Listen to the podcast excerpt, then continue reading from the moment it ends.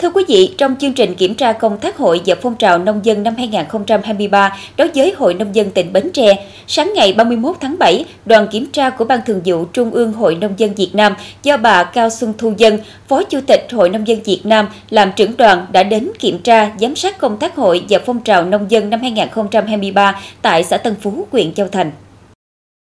Báo cáo về công tác hội và phong trào nông dân năm 2023 của Hội Nông dân xã Tân Phú cho biết, hiện xã có 56 tổ hợp tác nghề nghiệp, còn lại 41 tổ truyền thống. Trong đó 6 tháng đầu năm, xã thành lập 12 tổ nghề nghiệp, ra mắt 3 tổ và 2 tổ hợp tác.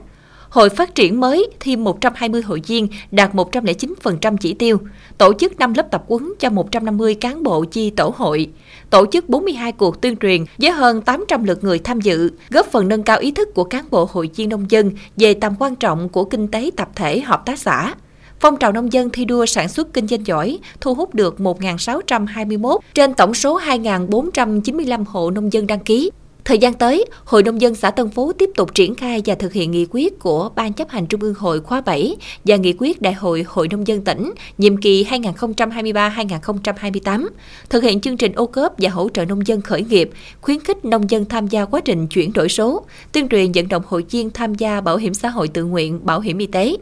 Bà ca Xuân Thu Dân, Phó Chủ tịch Hội Nông dân Việt Nam, đánh giá cao kết quả các mặt công tác hội và phong trào nông dân năm 2023 của xã Tân Phú, đồng thời đề nghị hội cần tiếp tục đẩy mạnh củng cố tổ chức, vận động hội viên tiếp cận với công nghệ thông tin và hướng dẫn hội viên xem các trang thông tin chính thống của Hội Nông dân. Trước đó, đoàn đã đến thăm Hợp tác xã Nông nghiệp Tân Phú, xã Tân Phú, huyện Châu Thành.